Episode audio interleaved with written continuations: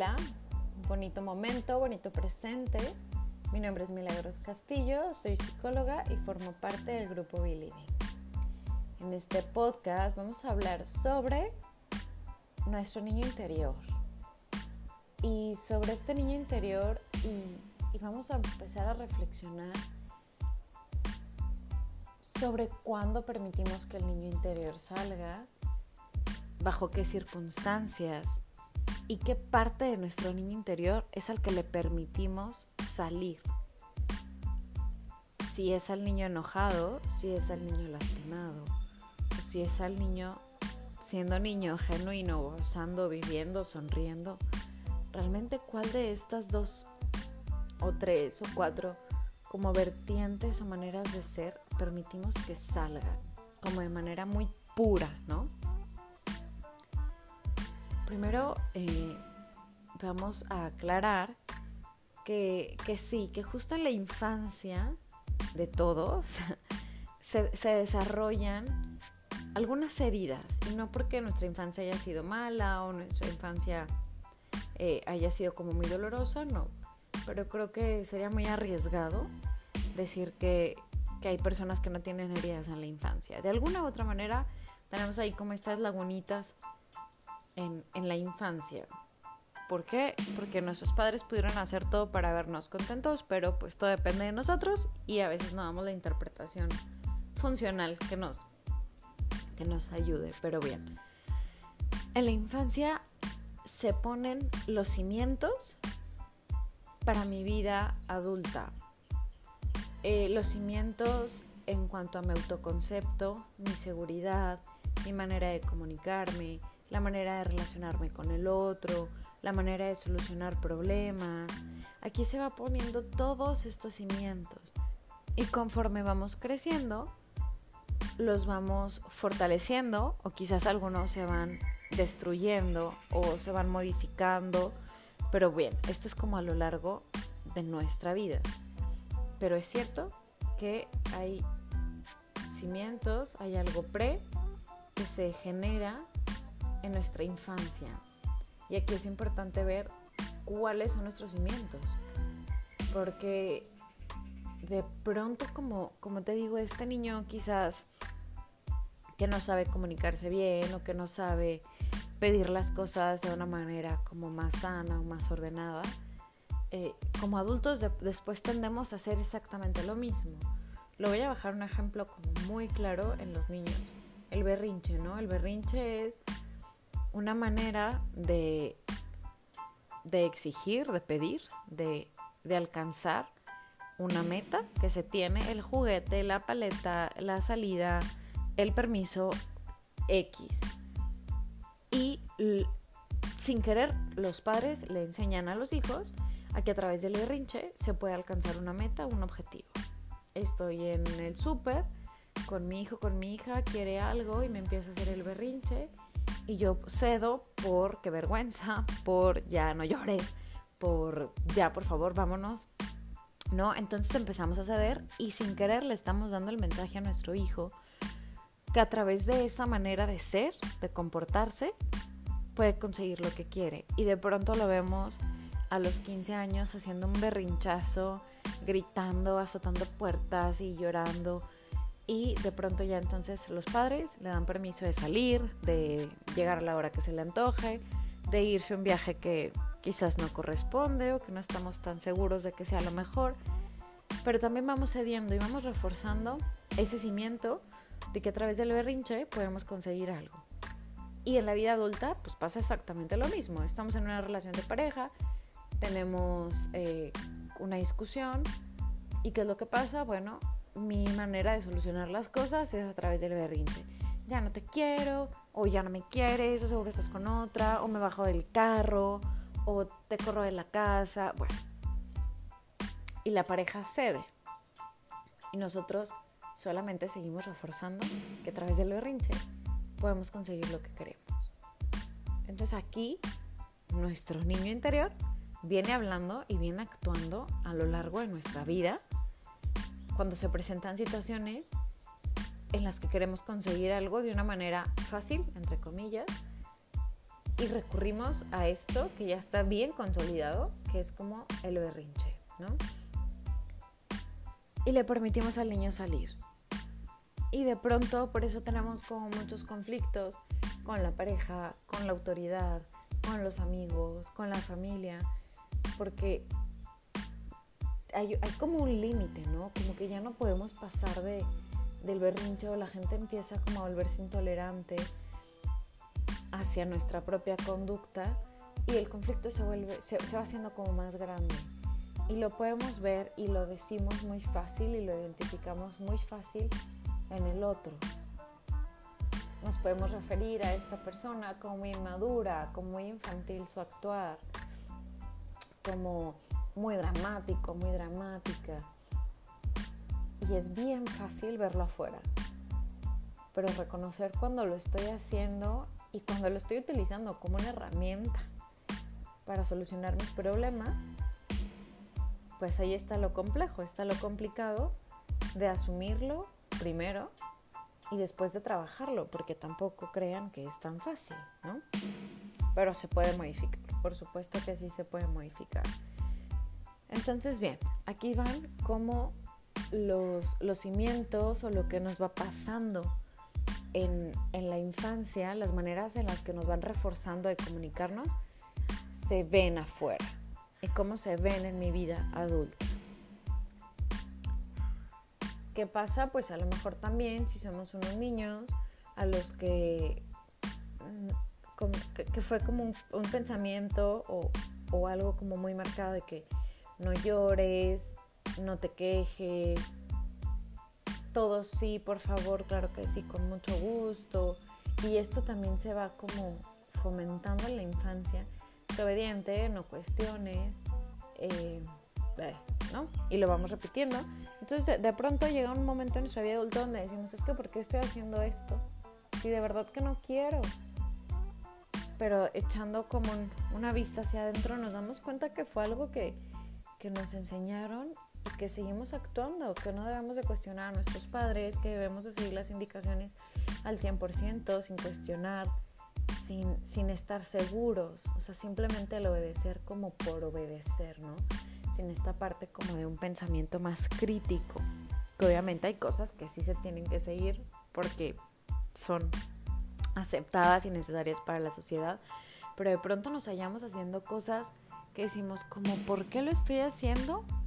Si ni siquiera estoy segura o, o ni siquiera es algo que me guste. ¿No? Entonces, pues bien, aquí viene otra parte de estas creencias y pensamientos que nacen en la infancia y que de alguna u otra manera se siguen desarrollando y llevándose a la práctica en nuestra vida adulta. También hay otra parte como muy, muy maravillosa y hay personas que, que permiten que fluya y hay personas que no permitan que fluya. Esto de ser genuino, alegre, seguro de uno mismo, eh, eh, tomar la iniciativa, la autonomía, la independencia. Los niños nacen con esto, o sea, como niños nacemos con esto. Incluso por ahí dicen como que es que no, no miden las consecuencias. Pues no, definitivamente no, no, hay, no, no existe todavía esta capacidad. Pero es importante encontrar un equilibrio entre sentirme valiente, autosuficiente, independiente, como para poder tomar un riesgo, ya es trabajo obviamente, como el poder prever las consecuencias de cualquiera de mis actos. Pero esto como de ser muy intrépido, muy atrevido, es algo que la mayoría de los niños lo tiene. Y digo la mayoría porque quizás otro porcentaje, quizás estás pensando en tu hijo, en tu sobrino, en tu nieto, no sé. Y dices, no, es que no lo tiene. Quizás no lo tiene, pero porque se le quitó. Porque siempre fue el, no, no lo hagas y no ten cuidado y no te vas a caer. Entonces los miedos del adulto están bien arraigados en el infante y el niño ya no puede o se le dificulta como poder saberse seguro de sí mismo. ¿Y qué pasa? Pues pasa lo mismo en la vida adulta, que quizás es un adulto que tiene miedo, que no puede tomar decisiones por sí mismo, que constantemente está en la búsqueda de aprobación de los demás, que constantemente busca la orientación de otras personas para poder saber si lo que está haciendo o no es lo correcto, independientemente de si sea o no lo que gusta y lo que prefiere. Entonces también aquí estamos como actuando esta creencia de nuestra infancia, ¿no? Que, que quizás no puedo hacerlo, que necesito del otro, que no soy suficiente y lo hago en mi vida adulta. Y por eso de pronto nos cuestionamos si el trabajo que tengo me lo merezco, si la familia que tengo me lo merezco, si y sí y sí y sí soy merecedor y acreedor de lo que pasa en mi vida. Entonces esto también, quedamos, se va desarrollando en la infancia, ¿no? Y por el contrario, pues hay, hay niños que, que claro que crecen como con este sistema muy fortalecido, muy muy al día, ¿no? Como muy fresco y se permiten ser genuinos, se permiten ser alegres, confían en sí mismos, pero pueden eh, tomar en cuenta las consecuencias, pero pueden tomar en cuenta riesgos. Y esto lo van poniendo en práctica en la vida adulta y es maravilloso porque son seres humanos que viven en un equilibrio, que se permiten reír a carcajadas, que se permiten fluir de una manera tan rica y tan relajada en el camino de la vida, ¿no? Que no van preguntándose constantemente o atormentándose, lo estoy haciendo bien, o ya hice el berrinche para solucionar mi problema, o todo el tiempo me siento molesto, o todo el tiempo me siento inseguro de mí mismo.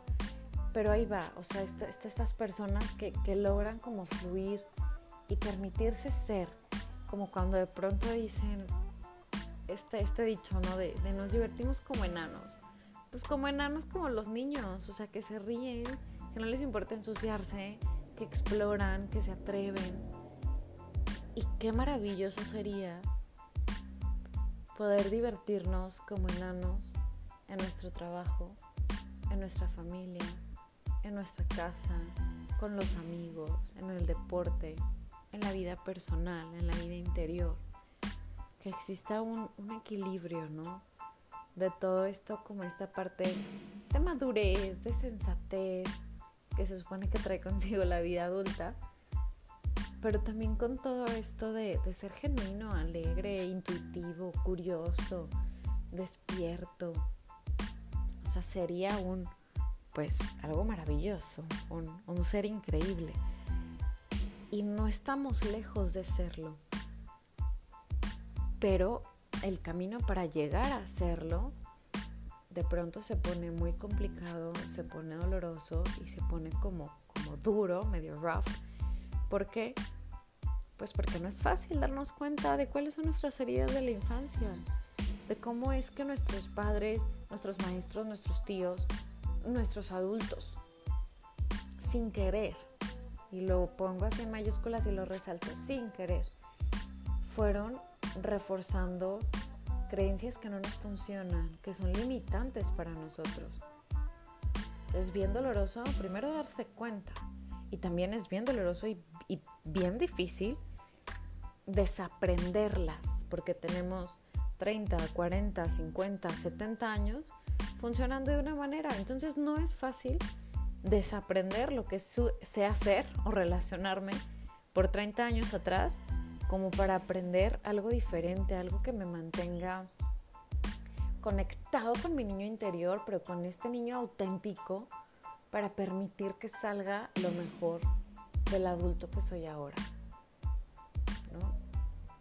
Entonces, bueno, te invito a, a que reflexiones, a que vayamos tomando conciencia de qué heridas tenemos de qué maneras de actuar de pronto las, las hacemos de manera medio o infantil y medio.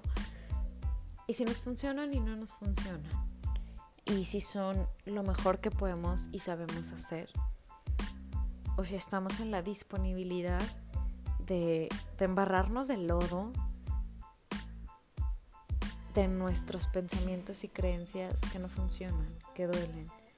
Si estamos dispuestos a limpiar bien esas heridas, a sacarles el pus, poderlas coser, saturarlas para que puedan cerrar y ya no duelan, y ya no salga ese niño desbordado o emberrinchado. Te invito que si estás listo o crees que es necesario, aunque no estés listo, mirar hacia adentro, identificar heridas, limpiar, permitir que cicatricen, te acerques con nosotros. Acompañarte en un proceso de sanar al niño interno es, es un gusto para nosotros. Acércate, te lo digo, es, es difícil, es complicado, pero es muy enriquecedor y es muy... Te, te, va a fortalecer, es muy reconfortante que seas tú quien apapache y quien sane y quien cuide y quien proteja a ese niño pequeño que tiene heridas. Va a ser muy, muy, muy bueno para ti que seas tú mismo quien te sane a ti mismo. Te prometo que no te vas a arrepentir. Nos vemos pronto, nos escuchamos pronto más bien. Nos vemos por el, por el blog, por la página. Y pues estamos para ti en cualquier momento que lo necesites. Nos puedes encontrar en nuestras redes sociales. Believing, Believing se escribe. Pero bueno, ahí estamos. Nos vemos. Bye.